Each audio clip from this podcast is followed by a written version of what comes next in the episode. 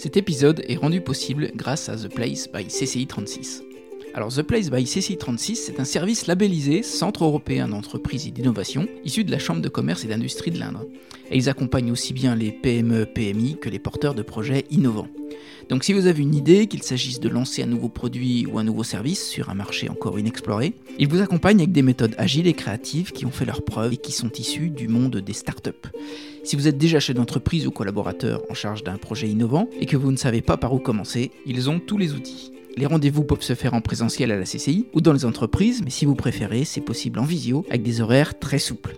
Concernant le coût de la prestation, pas de souci, la plupart du temps celui-ci est déjà pris en charge. Voilà, The Place by CCI 36, c'est l'incubateur d'innovation de l'Indre qui propose de l'accompagnement, du mentoring, un espace de coworking, de l'événementiel. Vous pouvez les contacter sur le site www.theplacebycci36.fr et sur les réseaux sociaux Facebook, LinkedIn et Instagram. Et maintenant, place à votre podcast.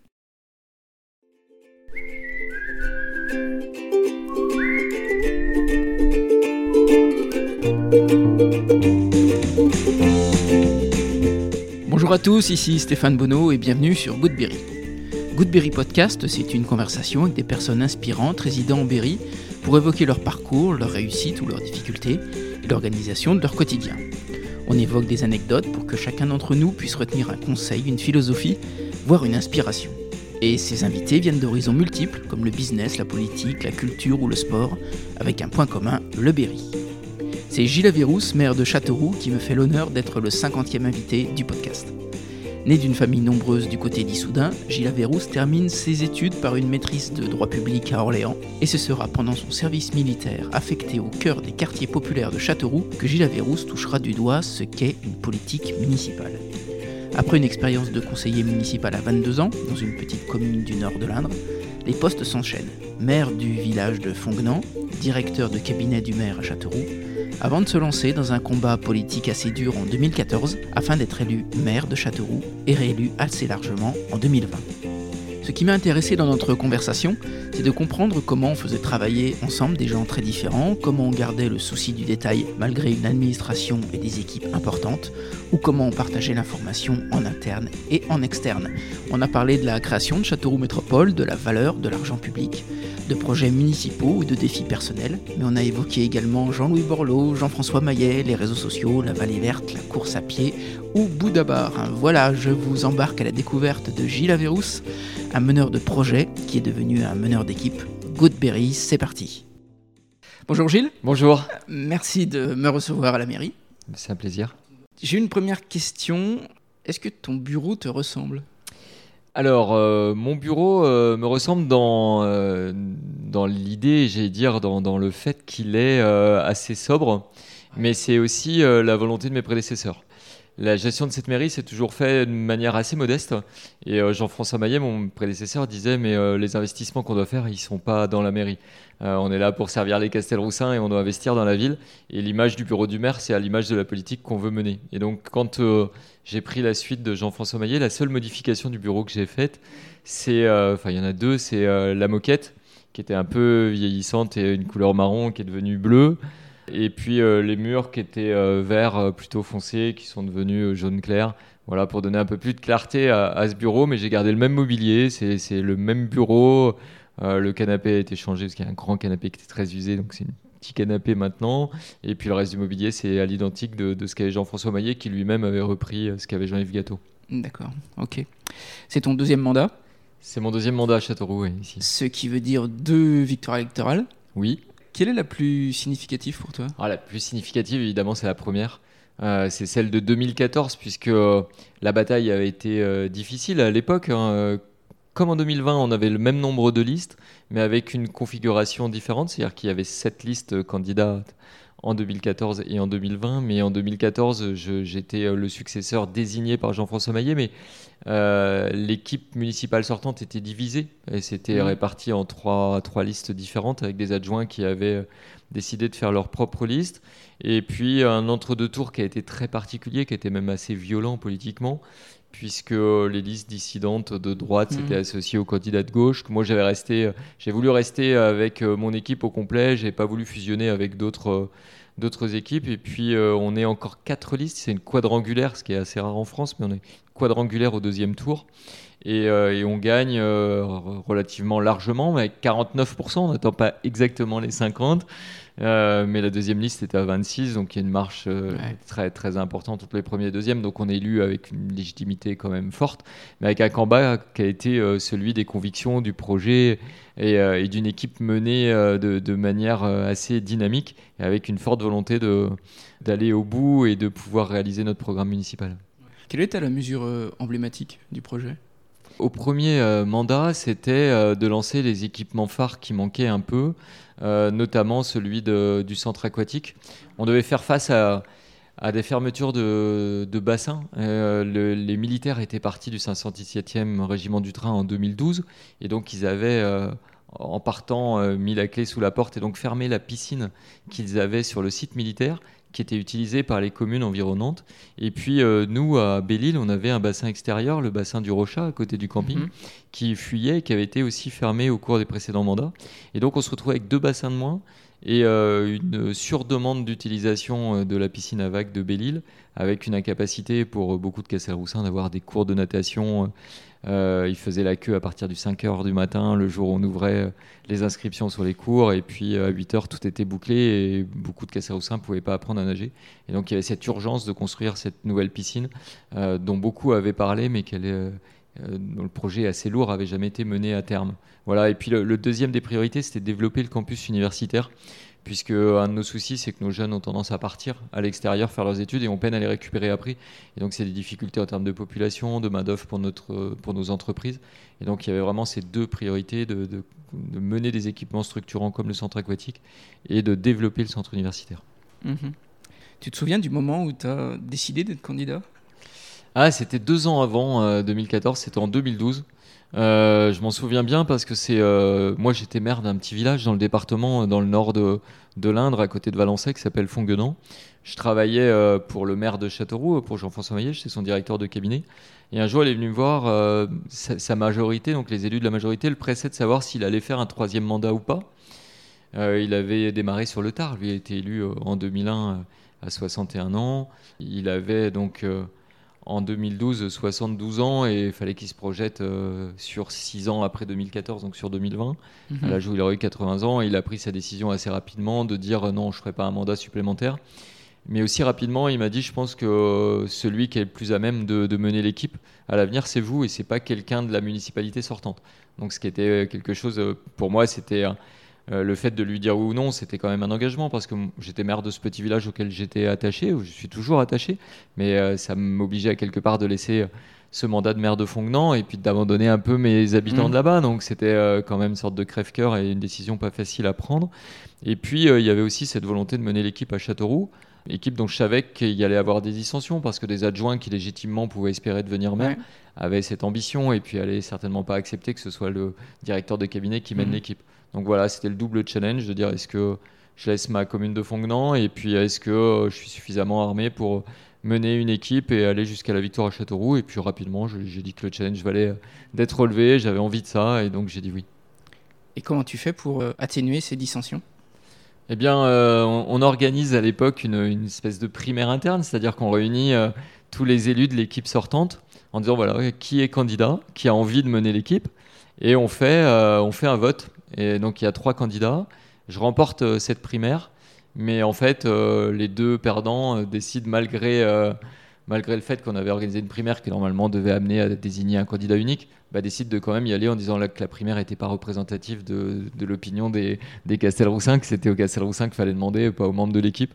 Donc ils respectent pas le, jeu à l'époque là de, de se dire on, désigne un candidat unique et puis ils mènent leur campagne séparément et euh, jusqu'au résultat qu'on connaît aujourd'hui. D'accord.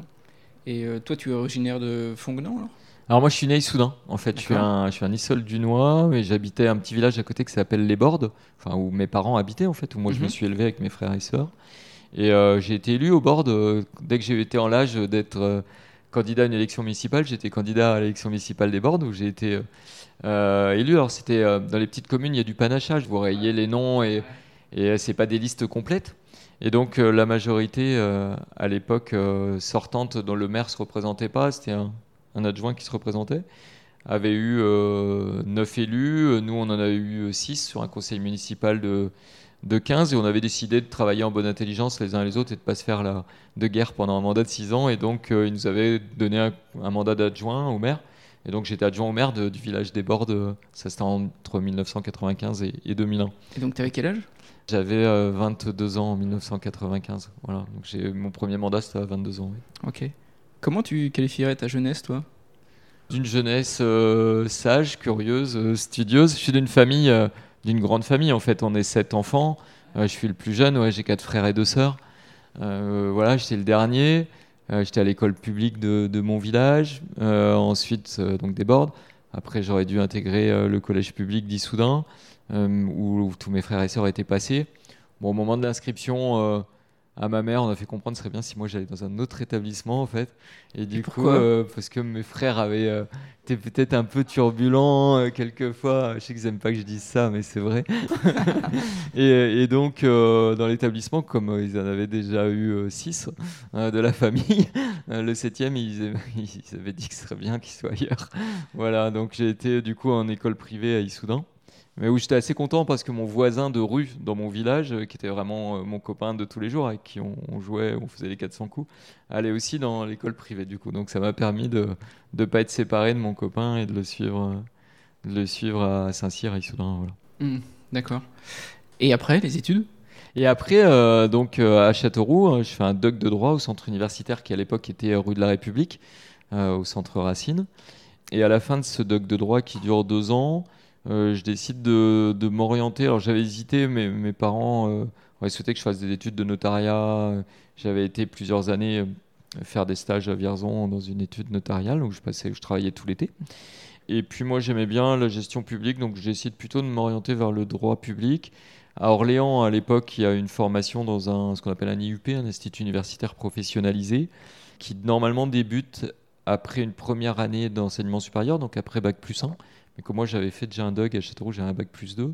Donc il m'accepte dans la formation en me dispensant de la première année. Donc je rentre direct- directement en deuxième année. Et donc je fais deux années à, à Orléans, une licence et une maîtrise d'administration des collectivités territoriales. Et, euh, et voilà, je sors de, de l'université avec un bac plus 4. Je fais pas de ce qu'on appelle les- à l'époque des DESS ou des DEA. Je préfère aller travailler tout de suite. Et, euh, et donc après, je pars faire mon service militaire. À l'époque, ça existait encore. J'étais dans les derniers. Alors moi, je suis affecté dans un dispositif un peu particulier. Je suis affecté au 517e régiment du train, euh, donc à Châteauroux, mais dans un dispositif politique de la ville. C'est-à-dire que je fais mes classes pendant quelques semaines. Et après, on, m'affecte euh, à la politique des quartiers, dans le quartier Saint-Jean, où je passe 10 mois, enfin 9 mois et demi, en appui aux services municipaux de l'époque. Ce qui fait que c'est comme ça que j'ai découvert Châteauroux. Moi qui arrivais de la campagne, euh, être affecté à Saint-Jean, euh, j'avais une petite frayeur en fait au départ. hein. Je trouvais que c'était un peu euh, une punition, mais en fait non, ça m'a appris à, découvrir cette population très diverse. Là, on est fin des années, enfin mi des années 90, 93 quoi. Et, donc j'apprends à découvrir les familles du quartier Saint-Jean, à, accompagner les clubs sportifs lors des sorties. Je suis à la mairie annexe. À l'époque, il y a une mairie annexe dans le quartier Saint-Jean, dans une tour qui a été démolie depuis. Et voilà, j'ai à la fois la vision municipale des projets, et puis la vision euh, des habitants, et la vision associative aussi, qui a toujours été très forte. C'est un quartier de- dont je tombe amoureux en fait. hein. Je me fais plein d'amis, euh, voilà. Et je passe dix mois extraordinaires. D'accord. Alors j'imagine que quand on est petit, on rêve pas forcément de droit public. Tu voulais faire quoi toi quand tu étais petit? En fait, moi, je voulais euh, faire des travaux publics. Ah. faire des chantiers. Ouais, Avec des pelleteuses Ah ouais, ah, c'est ça. Alors moi, j'étais passionné de ça. Et quand euh, à la commune des Bordes, il y avait des chantiers de réfection de rue, et ben, j'allais passer mes journées assis euh, au bord du chantier, regarder les, les ouvriers travailler. Tu fais plus ça maintenant? Et euh, maintenant, je le fais plus. Alors, euh, les, les services, vous direz que je le fais un peu parce que euh, je vais euh, quasiment tous les jours faire un petit tour en voiture pour regarder les chantiers, euh, voir comment ça avance et tout ça. Mais je reste plus assis au bord de la route à regarder les pelleteuses, les camions euh, et les ouvriers travailler. Ouais, je suis passionné de travaux publics en fait. D'accord. Dans les années lycée, tu commences à avoir de l'ambition sur le, le monde politique? Alors, euh, une ambition vraiment locale. Moi, je, je- Et souvent, quand on me le dit, on me dit Ah, mais il a une ambition nationale et tout ça. Je dis Non, non, la preuve, je ne suis pas candidat aux élections législatives ou sénatoriales. C'est pas aller siéger à Paris, euh, peut-être un jour plus tard, mais encore, je suis pas sûr. Je suis pas fait, je pense, pour être enfermé ou faire des lois. Je suis plus pour être sur des actions de terrain, mener des projets et les réaliser concrètement. Mais euh, j'ai l'ambition de faire des choses, ouais. Et à l'époque, je me donne un peu les, moyens, c'est-à-dire que je suis élu euh, en 95 sur la commune des Bordes. Et, mais je rentre à côté de ça à la Jeune Chambre économique, qui est une association de, jeunes citoyens entreprenants de 18 à, 30 ans et qui a pour vocation d'apprendre à mener des projets pour la cité.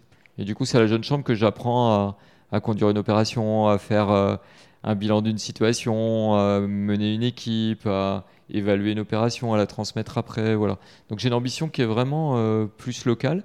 Après, je suis, patriote aussi, je suis attaché à mon, pays. J'ai envie que mon pays avance et tout ça. Mais, euh, c'est plutôt une ambition politique locale, vraiment. Alors, local, c'est pas forcément que municipal. Je me suis investi au département, je suis vice-président du département. J'ai siégé à la région dans ce qu'on appelle le Conseil économique et social, qui maintenant s'appelle le Conseil économique, social et environnemental, le CESE. Euh, Césaire parce que régional. Quoi. Et pendant un, mandat de, 6 ans, enfin 7 ans, qui a été rallongé d'un an. Et j'ai pris beaucoup de plaisir à travailler à l'échelon régional aussi. Ouais, ok. Et pour finir avec la scolarité, petite et matière préférée, c'est quoi? Ah, c'est les maths. Ouais, ouais j'aime bien les maths, moi, j'aime bien les chiffres. Euh, je suis pas vraiment un littéraire, mais j'aime beaucoup les maths. J'étais pas bon en physique, chimie, tout ça, c'est compliqué, je peinais un peu à, comprendre. Mais, euh, mais j'avais la chance d'avoir un bon professeur de français Pascal Pauvrom, qui est maire de Sainte-Lisagne, d'ailleurs, qui est un élu local aussi, qui m'a sûrement euh, donné aussi cette fibre euh, de l'investissement local. Mais, euh, mais voilà, ouais, j'avais un bon prof de géo qui, est, qui était passionnant, Jean-Michel Pavio pour pas le citer. Mais ma matière préférée, ça reste les maths. Ok. Et outre ces professeurs, est-ce que tu as eu dans ta formation des mentors, des gens qui t'ont vraiment marqué? Alors, au niveau national, il y, a vraiment un élu qui m'a marqué, qui est Jean-Louis Borloo, euh, dont j'avais suivi un peu euh, son travail en, tant que maire euh, de Valenciennes et la manière dont il avait transformé Valenciennes, hein, ville, ville du Nord ouvrière, très affectée par la désindustrialisation du pays. Il avait su un peu inverser la tendance, bien équiper cette ville, y mettre le tramway, avoir des, réussites économiques en termes de réindustrialisation forte. Hein, on l'a vu avec Toyota. Euh, et donc ça a été vraiment un mentor pour moi. Et après, il a été à la politique de la ville, ministre euh, de la politique de la ville. Et quand euh, le, jeune qui avait fait son service national à, Saint-Jean, qui avait vu les difficultés de ces ensembles, ces grands ensembles avec beaucoup de populations d'origine très diverses, eh bien, je trouvais que prendre ce chantier en main à l'échelle nationale de la restructuration des quartiers et, et de l'intégration des populations, c'était vraiment un beau challenge. Et aujourd'hui, c'est un challenge qui est encore en, euh, cours. Hein, et c'est vraiment Jean-Louis Borloo qui a tracé euh, la voie de, ses successeurs et des ministres euh, qui ont pris la suite pour mener cette politique nationale ambitieuse. Dès que tu deviens maire, comment se passent les premières semaines? Les premières semaines sont, sont chargées parce que c'est une équipe qui est renouvelée. Il y en a quelques-uns qui viennent de l'équipe de Jean-François Maillet que j'ai conservé, mais il y a beaucoup de nouveaux, des gens qui ne se connaissent pas. Et puis on a un programme euh, municipal qui est, qui est dense, donc on a beaucoup d'actions à mettre en place. La priorité pour moi, c'est euh, euh, de faire que les services municipaux et les services de l'agglomération, parce qu'on a les deux collectivités à mener, euh, fonctionne euh, main dans la main, mais aille au-delà d'une coopération comme c'était par le passé. On avait vraiment deux collectivités indépendantes, très autonomes, avec euh, des services indépendants qui, étaient, qui se côtoyaient. mon challenge à relever, c'est que très rapidement, sous six mois, en fait, les deux administrations soient fusionnées ensemble et qu'on n'en ait plus qu'une. Et que pour nos habitants, ce soit transparent. Qu'ils soient plus en train de se demander si la voirie au bord de laquelle ils habitent, elle est de compétence de l'agglomération ou de la compétence de la ville, que pour eux, l'important, ça doit être d'avoir une réponse au problème qui est le leur. C'est un problème de circulation trop vite, de trous dans la chaussée, voilà. Et donc, euh, rapidement, on, passe euh, sous le giron de Châteauroux Métropole. On crée un peu ce, label. Hein. Avant, on avait la communauté d'agglomération Castelroussine et la ville de Châteauroux.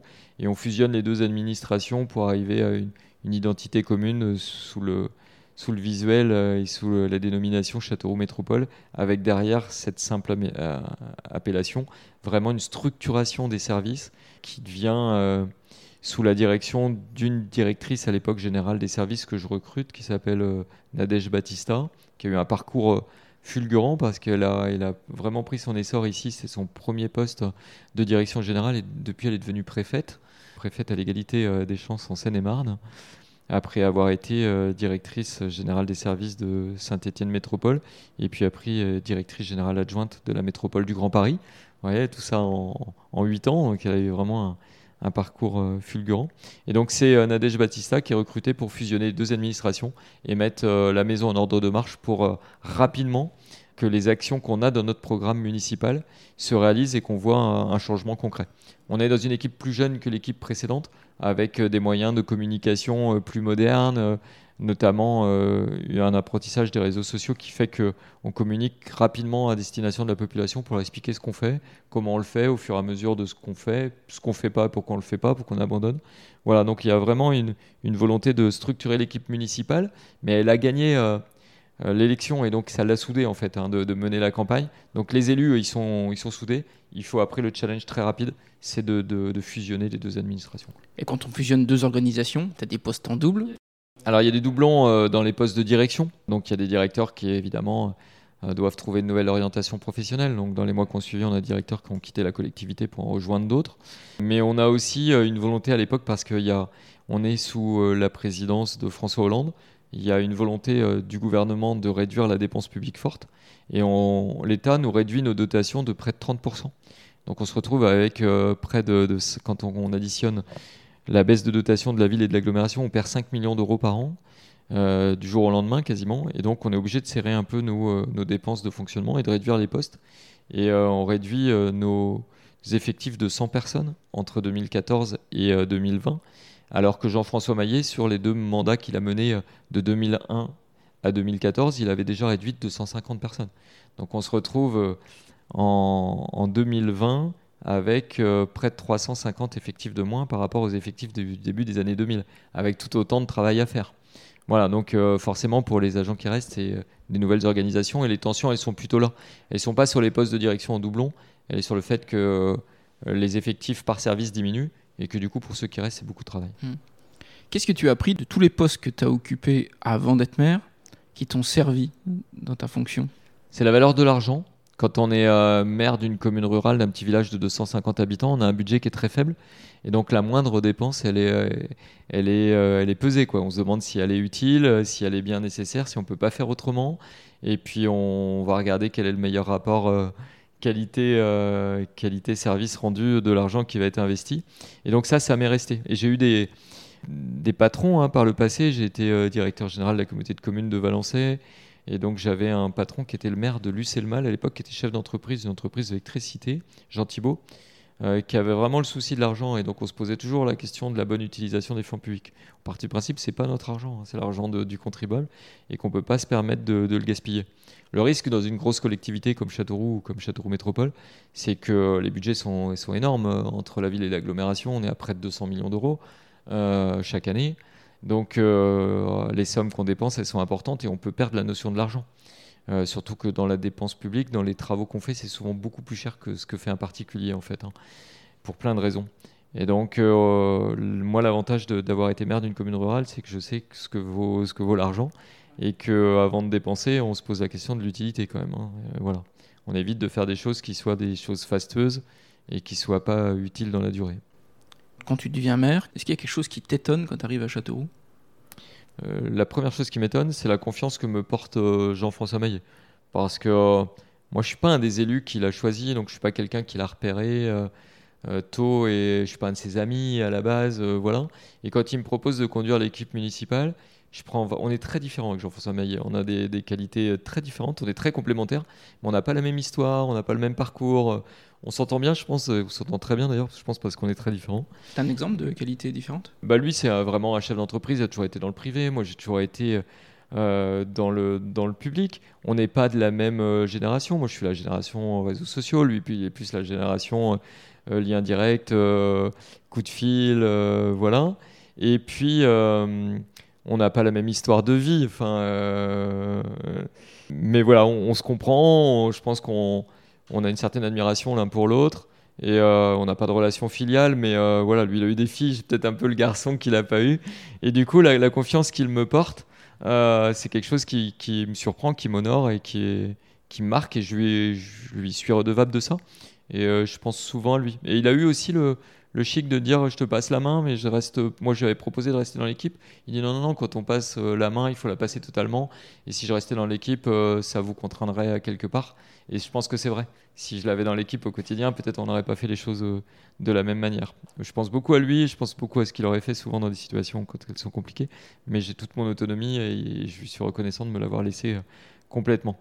Après, ce qui me marque et ce qui me surprend positivement, c'est le fait que les Castelroussins, qui sont des habitants du département de l'Indre et de la, province du Berry, qui ont euh, ce caractère des berrichons, plutôt des gens euh, modestes, réservés, euh, pas, pas fiers de leur territoire à l'origine, et qui ne vont pas en être forcément des grands ambassadeurs parce qu'ils en parlent peu et que souvent on pense que l'herbe est plus verte ailleurs, eh bien rapidement, après l'élection, parce qu'aussi on accueille des grands événements populaires comme l'élection de Miss France, comme le championnat du monde de voltige aérienne, eh bien ils deviennent des ambassadeurs du, du département. Et deviennent fiers de leur ville. On lance une grande politique de rénovation du vieux Châteauroux, euh, on refait les rues en pavé, on remet en, lumière des bâtiments euh, dont on avait un peu oublié l'histoire, on remet en exergue aussi, aussi euh, toute l'histoire napoléonienne qui avait été oubliée, pourtant Dieu sait qu'elle a impacté notre territoire, avec plein de lieux qui portent le nom de, de souvenirs napoléoniens. Et donc que les Castelroussins deviennent des ambassadeurs de Châteauroux, c'est vraiment pour moi une grande, une grande fierté. Et, euh, et aujourd'hui, c'est quelque chose qu'on retrouve même à l'échelle du département. L'arrivée des Jeux Olympiques, le fait qu'on soit retenu, on voit que les gens en deviennent fiers et maintenant n'hésitent pas à dire qu'ils sont de Châteauroux. Mmh. Tu dirais que tu es euh, devenu un meneur d'hommes ici? Euh, On me reconnaît désormais ce, ce talent d'être un chef d'équipe. En fait, d'arriver à faire travailler ensemble des gens très différents. Euh, ces derniers jours, euh, l'Aberration Football m'a demandé euh, de venir m'adresser aux joueurs pour avoir un discours de motivation par rapport à eux, par rapport à la saison qui s'ouvre. Et bah, si, si c'est vraiment une qualité que j'ai et que je suis reconnu comme ça, tant mieux. Euh, Ce n'est pas une qualité naturelle chez moi. Je suis plutôt un meneur de projet qu'un meneur d'équipe. Mais je pense que la réussite des projets qu'on a conduits fait que, effectivement, maintenant j'ai un peu cette image de pouvoir mener des équipes. Et euh, à l'échelle locale comme à l'échelle nationale, chez Républicain m'avait confié euh, la présidence du comité des maires. Ben, je pense que tant mieux. Mais je pense que c'est l'expérience, en fait, le retour du réalisé de ce qu'on fait ici à Châteauroux, dans le département de l'Inde, qui, qui m'a donné cette image. Hmm. Tes collaborateurs, ils t'appellent comment? Le patron, le boss? Euh, J'ai la chance d'avoir ici à Châteauroux un, chauffeur. Le chauffeur m'appelle boss tout le temps. Ouais. voilà, il m'envoie un message, il dit que ça commence par boss, ou le matin c'est bonjour boss. Euh, les autres collaborateurs m'appellent Monsieur le maire, même, les, même les plus proches, même mon directeur de cabinet euh, m'appelle Monsieur le maire. Euh, voilà. Alors c'est quand on est jeune au début, c'est bizarre quand on vous appelle Monsieur déjà, et quand on vous appelle Monsieur le maire, ça vous met un, coup de vieux. Mais ouais, les Castelroussins sont assez respectueux, je trouve, et, m'appellent même les jeunes m'appellent Monsieur le maire.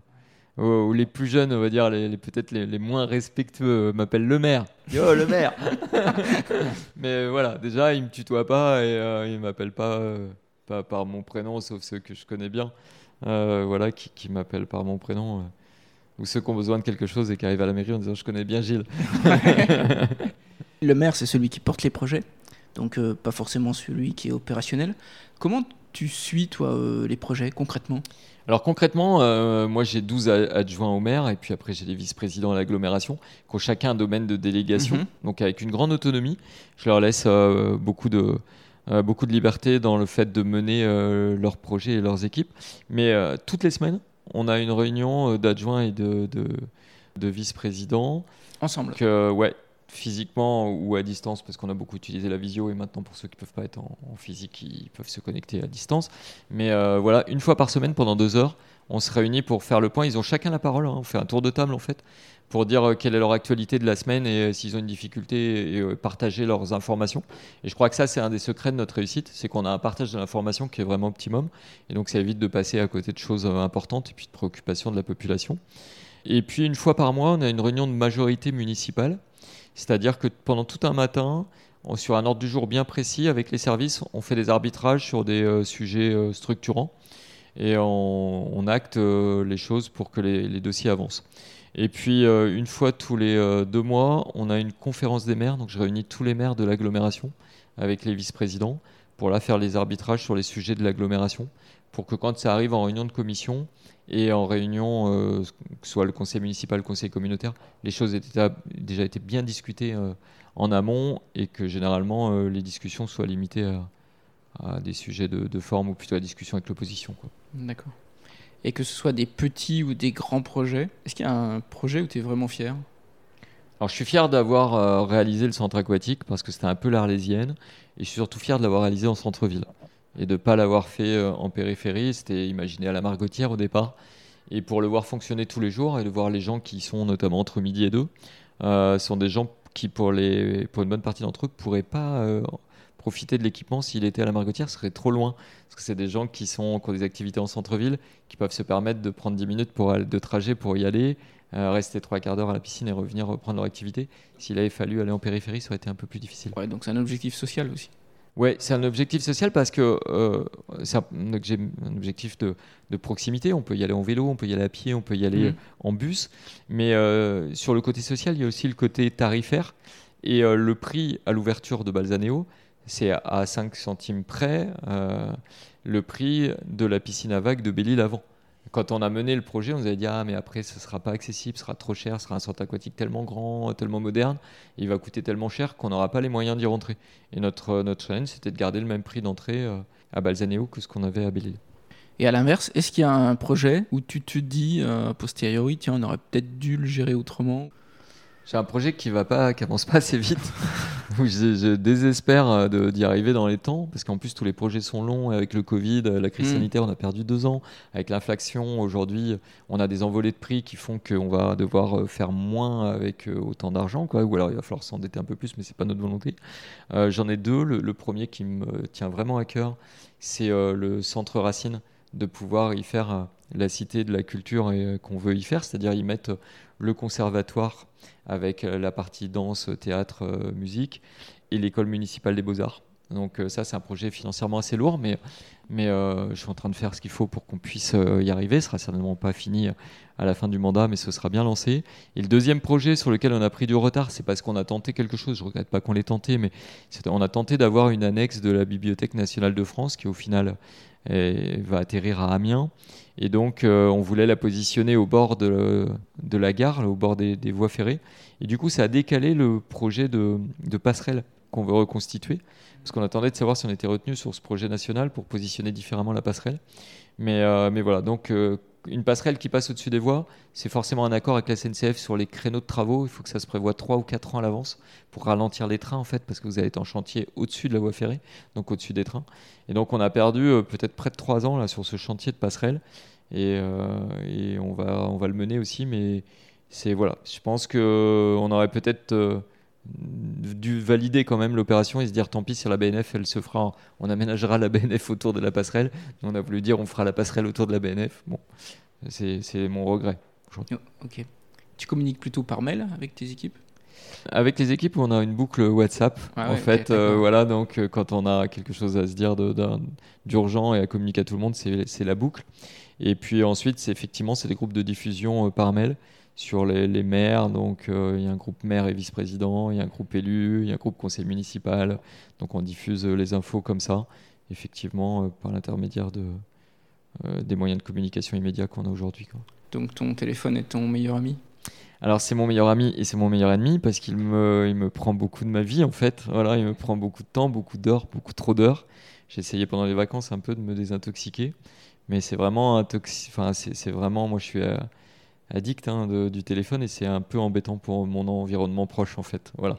T'as un truc pour te désintoxiquer en vacances? Tu, le- tu Ben, le caches? Tu, tu- tu non, en fait, euh, il y a la plage qui n'était pas couverte, donc euh, par obligation, euh, ça portait pas sur la plage, voilà. Et après, je m'étais dit, ah, je vais essayer de pas l'écouter, de le mettre en mode avion un peu, mais en fait, j'y arrive pas. Je le, je le Ouais. rouvre euh, rapidement, ouais. Puis j'ai toujours peur qu'il se passe quelque chose et que je sois pas au courant et que ce soit quelque chose de grave. Et c'est comme ça. Ouais. Quand je serai plus élu, il paraît que ça sonne beaucoup moins et qu'on a beaucoup de moins de mails et tout ça. Et donc, Et on attend devant. c'est ça. Euh, J'avais une dernière question de management. En, ce en ce qui concerne le recrutement de tous les collaborateurs de la mairie, est-ce que tu les rencontres tous toi? Alors, euh, je participe pas au jury de recrutement. Ouais, Je me doute. Ouais, je laisse euh, en fait l'élu euh, du service dont il a la délégation euh, siéger à, à ma place dans le, dans le jury qui va recevoir. Et puis ça évite un peu les pressions aussi parce que y a toujours euh, plein de gens qui recommandent plein de gens. Voilà, donc moi je fais confiance à mes élus qui sont euh, dans la commission de recrutement, dans le jury, sauf évidemment pour, le, pour un poste de direction. Si c'est le directeur général de la collectivité, je serai dans le jury parce que ça va être un de mes collaborateurs directs. Sur certains postes, on fait euh, appel aussi à des cabinets de, recrutement hein, pour des postes spécialisés. Et après, on a ce qu'on appelle nous la journée des arrivants. C'est-à-dire que par promotion, on va dire, hein, on fait ça maintenant tous les deux mois on reçoit tous les agents qui sont recrutés dans ces deux derniers mois ensemble pour une espèce de matinée d'intégration où ils rencontrent les élus, on leur explique quelle est la vision politique, quel est le projet qu'on mène, quelles sont nos priorités en termes de, euh, de chantier à mener. Et puis, euh, il y a les services qui leur sont présentés pour qu'ils voient dans quelle maison ils sont. Ville, agglomération, CCAS, Centre communal d'action sociale aussi en même temps. Euh, et, ça leur permet de se découvrir. Et on a une sorte de, de promo de nouveaux arrivants. Donc ça permet entre eux aussi ça évite la rencontre avec le maire indirect qui est toujours impressionnante pour, euh, pour le nouvel la nouvelle recrue. Et puis ça leur permet de prendre conscience qu'ils sont dans une maison avec plein de services, plein de, gens qui travaillent dans des secteurs très différents, mais qui ont un même objectif qui est le service public. Mmh Il y a une chose qui a, tu l'as évoqué, qui a beaucoup changé dès que tu es devenu maire, c'est euh, la présence sur les réseaux sociaux. Euh, même au début, je croyais qu'il y avait un community manager. tu vois, je pensais que c'était quelqu'un qui répondait à ta place, mais non. Est-ce que tu penses que c'est au maire de répondre à chaque fois aux habitants? Alors, on a plusieurs systèmes de, communication auprès des habitants. On a notre système institutionnel, donc on a les réseaux sociaux de Châteauroux Métropole, mhm. qui sont gérés par le service communication, qui passent euh, toutes nos informations institutionnelles, tous les événements qu'il va y avoir, les travaux, les choses comme ça. Et puis, à, côté de ça, il y a euh, mes réseaux personnels, donc sur euh, Gilles Averrousse, que ce soit sur Facebook, sur Instagram sur Twitter euh, principalement, euh, où là c'est moi qui les gère. Euh, pourquoi je le fais en direct? Parce que les politiques ont perdu la confiance des habitants. On le voit à chaque élection. Hein. Il y a de moins en moins de, participation, il y a de plus en plus d'abstention. les politiques sont mal aimés, surtout les politiques nationaux, gouvernement, députés, sénateurs. Un peu moins les maires, où on a gardé encore une cote de popularité relativement forte, mais qui se dégrade malgré tout parce qu'on est censé être euh, malhonnête, de ne pas faire ce qu'on dit. Et donc moi j'utilise les réseaux sociaux pour aller à l'encontre de ça, pour dire voilà, c'est un moyen de communiquer en direct, c'est un moyen aussi de prendre le pouls. C'est-à-dire que les gens qui ne euh, prendraient pas le temps de demander rendez-vous au maire, de venir en mairie pour leur dire quelles sont leurs préoccupations, eh bien, par les réseaux sociaux, ils vont pouvoir exprimer euh, leur opinion sur telle action menée par la ville, leur demande dans tel quartier.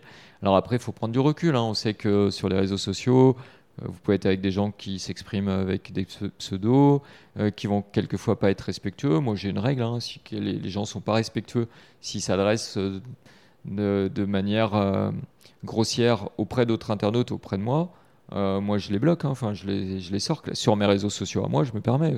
La personne, s'exprime sur mon réseau social. Je le gère. C'est ma page personnelle. donc je, garde les gens que je veux garder. J'en ai plusieurs dizaines de milliers. Hein.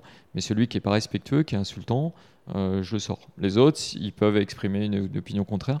Et je pense que c'est important qu'on garde ce lien avec la population parce qu'il s'est un, peu, euh, un peu distendu entre les habitants et, le politique et qu'on a besoin de retrouver une certaine confiance. Et c'est en expliquant ce qu'on fait au quotidien ou ce qu'on fait pas qu'on retrouvera cette confiance. Moi, je suis persuadé de ça. Mmh. Ah, mais ça peut être chronophage. Alors, c'est chronophage. Je pense qu'on peut le faire à l'échelle de la taille de, de Châteauroux. Peut-être si je serais dans une ville de plus de 100 000 habitants, ce serait pas possible. Hmm. Ou alors, ça peut être les adjoints qui, qui reprennent la main. Sauf qu'ils sont moins connus, c'est ça? Alors, ils sont, ils sont moins connus, mais euh, le sujet, il est même pas là. C'est qu'en fait, l'adjoint, il a une vision euh, très claire, très nette des sujets qu'il traite. Il a quelquefois pas la vision globale euh, de la ville ah, et de l'articulation. C'est pour ça que moi je fais une réunion avec tous mes adjoints une fois par semaine. C'est pour leur faire prendre un peu d'auteur et les faire sortir de, du, vraiment, dire, du couloir dans lequel ils sont enfermés, parce que eux, tout est important dans ce qu'ils font, mais ce que les autres adjoints font, c'est aussi important. Donc, quelquefois, il faut aussi montrer qu'il y a des interactions entre les uns et les autres, qu'on ne peut pas tout faire non plus, et euh, qu'une réponse euh, d'un adjoint, elle peut aller à l'encontre de, du besoin de l'autre adjoint. Donc, il faut le, maire, comme un directeur de cabinet, a la vision globale du fonctionnement de tous les services, et, à cette euh, cette perception des interactions euh, d'une décision sur un autre euh, service et du fait que les choses ne sont pas quelquefois si simples qu'on peut l'imaginer au, départ. Mhm. Est-ce que tu as des marottes, toi, quand tu viens au bureau? Au bureau, en mairie en tout cas. Ouais, moi c'est la propreté de la ville. Regardez un peu euh, les déchets, l'éclairage public aussi, ce qui marche, ce qui marche pas, ce qui, ce qui s'éteint pas à la bonne heure, les fontaines. Euh, c'est un truc un peu anecdotique, mais sur la place de Gambetta, il y a un miroir d'eau avec des jets d'eau. Mhm. Bah, moi, je suis toujours en train de regarder le matin. Il y a toujours un jet qui fonctionne pas à un endroit. Quelquefois, c'est même une rampe. C'est une série de jets euh, complets. Donc ça, c'est moi, je suis, euh, j'ai le souci du détail en fait. C'est quelque mhm. chose qu'on m'a appris euh, quand j'étais à Saint-Maur, ça, quand j'étais directeur général de la ville de Saint-Maur. C'est de, de, regarder un peu tout ce qui est annexe. Et quand on refait une rue, c'est de regarder bah, la, situation des façades, de du mobilier, peindre un, un mât, enfin voilà, c'est pas que refaire l'enrobé euh, sur le trottoir ou sur la chaussée. Donc c'est vraiment euh, d'avoir le souci du détail. Ouais. C'est assez agaçant pour les services qui me disent que souvent je repère des choses que eux voient pas parce qu'ils passent tous les jours à côté, ils font plus attention. Mais, mais voilà, c'est un peu ma marotte. Ouais. Et quand tu pars du bureau, est-ce que tu as des choses que tu fais euh, toujours en partant? Alors je pars avec mon bureau vide. Ah C'est-à-dire je ne pars pas tant qu'il reste des choses sur le bureau. Je veux pas arriver le matin avec des, des, dossiers de la veille qui sont pas terminés, ou si vraiment ça, ça m'arrive, je fais un tas en fait. Je mets tout dans le même tas. je veux pas que ce soit étalé sur le, sur le bureau. Je, je, je, comprends pas les gens qui ont des bureaux avec des trucs partout là, avec des papiers partout. Je sais pas comment ils peuvent se retrouver là-dedans. Moi, il faut que ce soit rangé, chaque chose à sa place. Il y a des piles. Il y a, on m'amène des choses à faire, c'est poser à un endroit précis.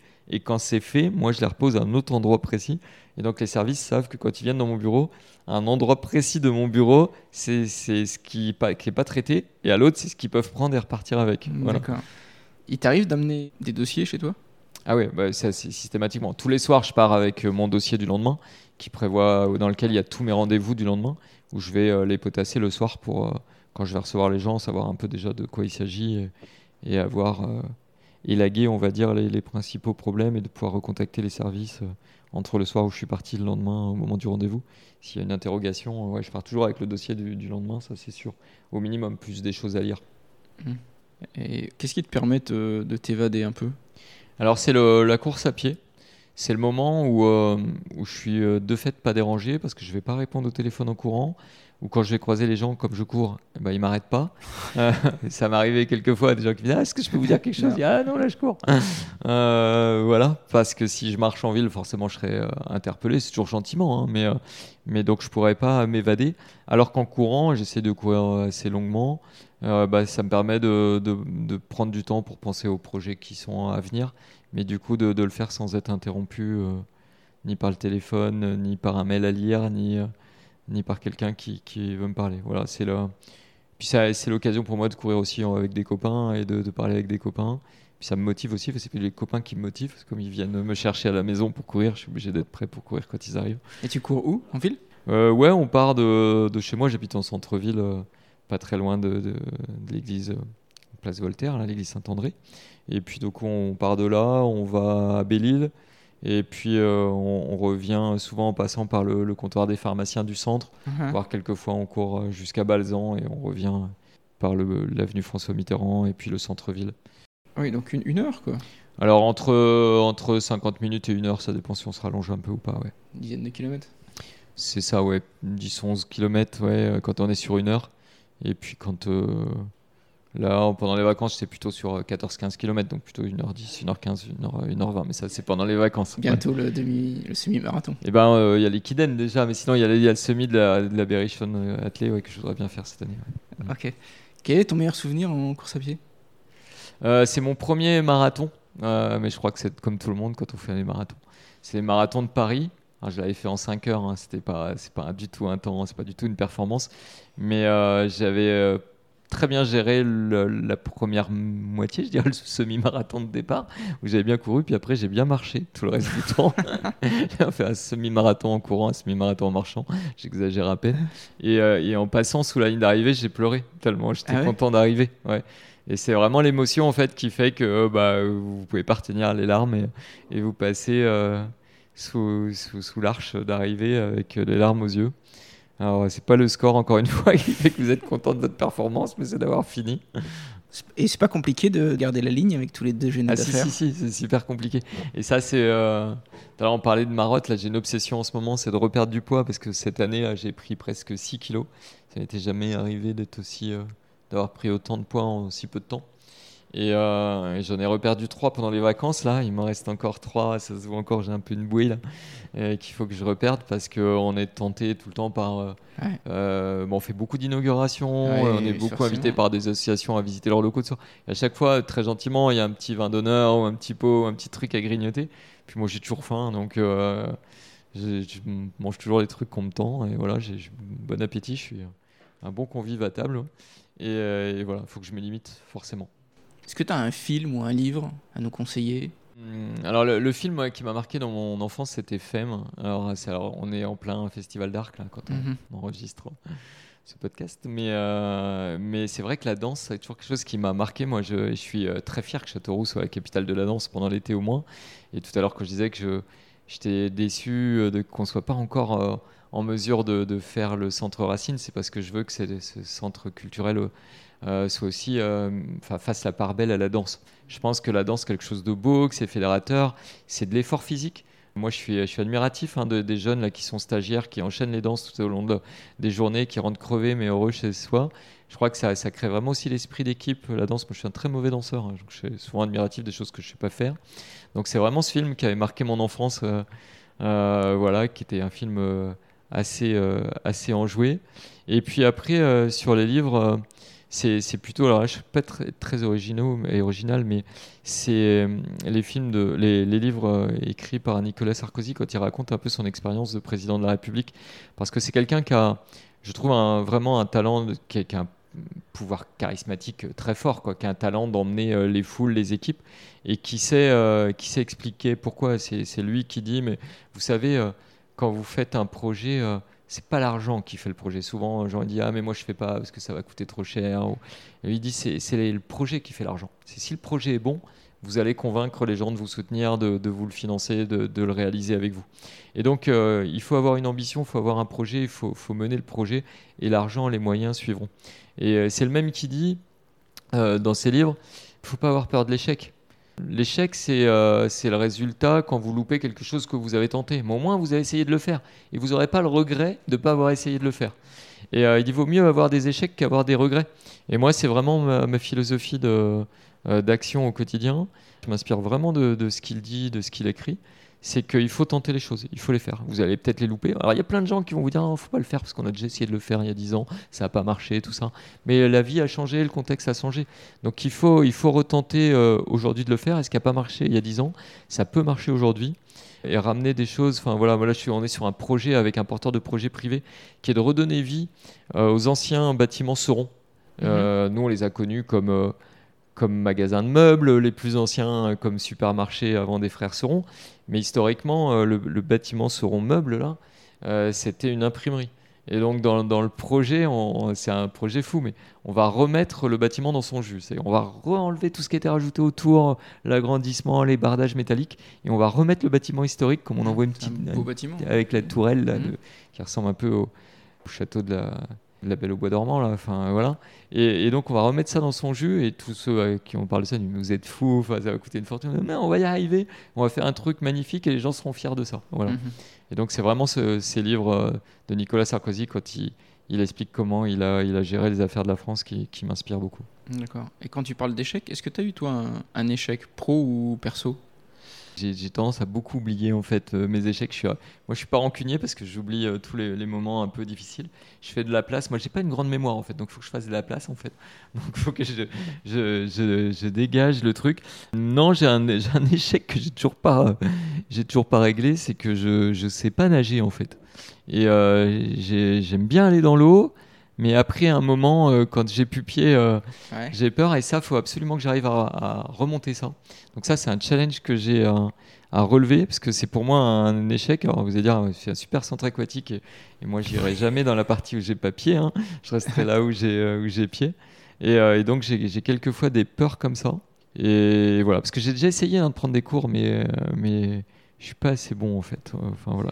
C'est la phobie de l'eau J'ai même pas, en fait, j'ai l'impression que c'est un truc bête, j'ai l'impression que j'ai je suis trop lourd de l'arrière et que je, je coule de l'arrière en fait. J'arrive pas à être à l'horizontale. voilà, c'est euh, c'est ça. Donc, il faut que j'arrive à relever cette, euh, Ce défi. pour, ce défi qui, pour moi, aujourd'hui, est un échec parce que je n'arrive pas à nager, qu'il faut que j'arrive à nager un jour. quoi. Et puis, j'ai un deuxième aussi qui me pose vraiment des problèmes au quotidien, plus que la natation, parce que j'arrive à m'en passer de la natation.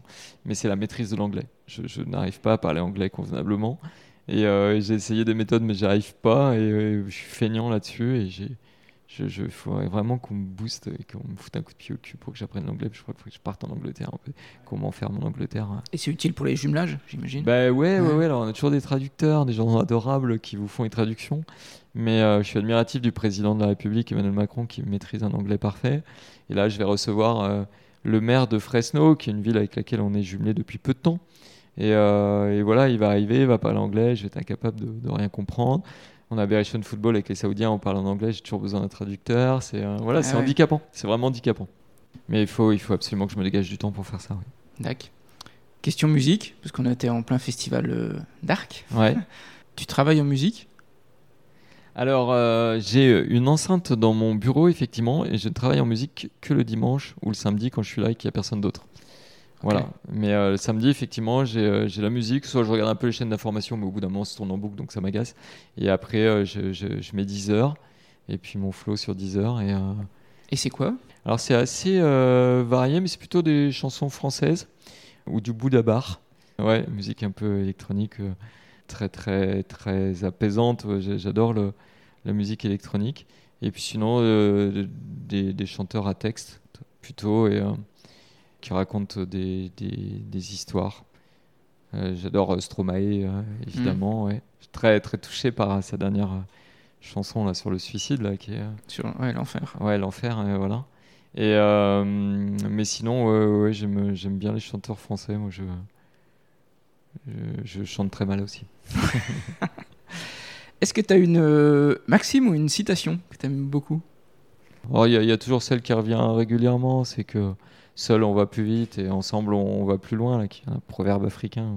Et ça, quand on est euh, à la tête d'une, équipe municipale, c'est, sûr. Moi, je, le dis euh, souvent aux équipes ici, alors aux élus euh, évidemment, mais surtout aux équipes administratives et techniques.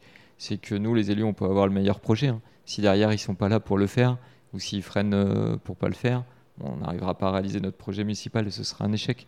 Voilà, donc il faut qu'on arrive à emmener tout le monde. Et ça, c'est vrai que c'est une maxime ou un proverbe qui, qui se vérifie au quotidien. ouais. C'est que si vous n'arrivez pas à convaincre l'équipe de travailler de, et d'être à vos côtés, vous n'y arriverez pas. Mais l'équipe, on arrive à la convaincre quand on a une vision, en fait. Quand vous leur expliquez euh, quel est votre objet, en fait, votre objectif, vers quoi on va, euh, bah, ça marche mieux. Souvent, quand ça marche pas, c'est parce qu'ils comprennent pas, en fait, le sens de, de ce qu'on fait. Ouais. Gilles, si on se projette dans 50 ans, tu seras certainement plus maire et moi je ferai plus de podcast. Ouais. Si un de tes successeurs voulait choisir un site qui porterait ton nom, ce serait quoi? Une rue, un parc, un bâtiment? Non, je crois qu'en fait, je, moi, j'en voudrais pas. En fait, mon, mon prédécesseur, il dit la même chose, mais C'est vrai? Ouais, moi je crois que je serais, je serais gêné pour ça. Ouais. J'ai- J'aime, j'aime pas les cadeaux en fait. Moi, j'ai- je suis toujours très embêté quand on me fait un cadeau. Je suis content de l'avoir, mais je suis toujours, euh, je sais jamais comment je vais le rendre en fait. Et euh, et euh, ouais, de, de, de mettre une. euh, Alors c'est- les gens qui le font le font toujours avec beaucoup de beaucoup de reconnaissance et beaucoup de. Moi, je sais pas. Et quand on on reçoit souvent des lettres de gens qui disent ah mais mon grand-père il il mériterait d'avoir un nom, une rue. Moi, je dis quand on on doit donner la nomination ou la dénomination d'une rue ou d'un équipement à quelqu'un, il faut vraiment qu'il y ait un, un, très, un lien fort entre Mm. les deux. Quoi. Mm. Euh, moi, je, je déteste qu'on dénomme quelque chose qui n'a rien à voir avec... euh, historiquement, euh, dans les quartiers, on mettait des noms de personnes, mais en fait, ils n'avaient rien à voir avec le quartier. Moi, maintenant, j'essaye que vraiment, il y a, y a un lien avec le quartier, qu'il y ait une attache. Quand on dénomme un rond-point... euh, qui est un symbole, enfin voilà, et que par rapport à l'environnement immédiat, on puisse expliquer pourquoi on a donné ce nom-là. T'as un exemple sur Châteauroux? Euh, ouais, ouais, là on a fait euh, Camille Muffat, euh, par exemple, euh, c'est le Mhm. rond-point qui est devant Balzaneo. Oui, voilà, donc il y avait la sportive qu'on voulait mettre en avant, les valeurs défendues par le sport, sur un lieu où il y avait le centre aquatique à côté. Et désormais, toutes nos dénominations, elles sont comme ça. On fait attention à ce qu'il y a vraiment un lien entre, entre le nom, quand c'est un nom de résistant ou de résistante, bah, c'est sur un lieu de la ville où il y a eu un fait, un fait Ok. d'armes un peu pendant la résistance. Je, je suis vraiment attaché à ça. Et moi, euh, donner mon nom, euh, enfin, je trouve que c'est un peu c'est un peu présomptueux aujourd'hui. Euh, ça se trouve, je vais faire des conneries après. Personne n'aura envie de donner mon nom à un équipement de la ville. il a fait une erreur, une horreur dans la ville. Ouais, non, je sais pas, je saurais pas répondre. Ok, j'ai une dernière question. Quel est le lieu où tu te sens le mieux dans le Berry? Dans le Berry, alors moi j'aime euh, beaucoup le château de Valençay, hein, qui est évidemment le, château emblématique. Je suis content de mes fonctions au département maintenant en charge du patrimoine parce que ça va permettre aussi de, peut-être euh, d'investir un peu là-bas au château de Valençay. Il y a besoin de, rénover pas mal de choses et qu'il y a des chantiers en cours euh, très structurants. Et puis sinon, c'est quand même sur la vallée de l'Indre. on a cette chance, nous, d'avoir la coulée verte, même si on l'exploite pas beaucoup parce que quand vous rentrez dans Châteauroux, que vous veniez de Bourges, de Tours, de Blois, vous voyez peu l'Indre. En fait, même si vous passez sur les ponts du Château Raoul, ils sont tellement hauts qu'on voit peu la rivière. Et on n'a pas l'impression que Châteauroux est une ville sur l'eau, alors que l'Indre traverse vraiment de part en part euh, complètement euh, la ville.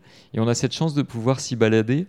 Euh, sur des lieux qui sont accessibles à tous, c'est-à-dire qu'il n'y a pas besoin de payer pour y aller, c'est pas des parcs payants, c'est pas des, choses à, à visiter qui seraient onéreuses. Vous y rencontrez, vous y croisez des gens de toute classe sociale, des gens riches, des gens pas riches, des gens qui vont venir pique-niquer là, il y en a qui vont venir pêcher, euh, il y en a qui vont venir faire du vélo, il y en a qui euh, vont aller utiliser l'équipement sportif, euh, le street workout qui est à côté, d'autres qui vont faire de la voiture radio télécommandée. Quand vous partez de, Belle-Île et que vous allez jusqu'à Saint-Maur, vous allez rencontrer plein d'activités. Et ça, c'est super intéressant. Vous allez avoir des lieux aménagés, puis des lieux plus sauvages sur la prairie Saint-Gildas. Vous allez voir des jeunes étudiants, vous allez voir les, retraités qui sont dans les résidences Balzan au bord de l'Indre aussi, qui vont se croiser dans le parc. Enfin voilà, toute la vie de la ville, elle est résumée sur ce long de, rivière là, de, l'Indre, qui, qui sillonne euh, gentiment, gaiement, avec le calme, j'allais dire, et la modestie de, des habitants de ce territoire. Merci beaucoup Gilles. Bah merci. C'était passionnant. Bah, c'était un bon moment pour moi aussi. Bon, super. Merci, à bientôt. À bientôt. Au revoir.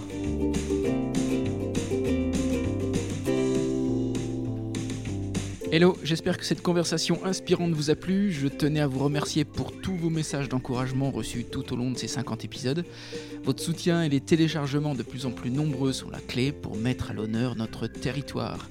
Alors que vous écoutiez le podcast en voiture, en bricolant ou en courant, soyez-en remerciés. Je voulais également mentionner The Place by CCI36 qui devient un sponsor de Goodberry. Leur bienveillance et leur intérêt m'ont beaucoup touché. Voilà, tout est dit, je vous donne rendez-vous pour un prochain épisode avec une invitée que j'aime beaucoup et ça devrait swinger. À bientôt.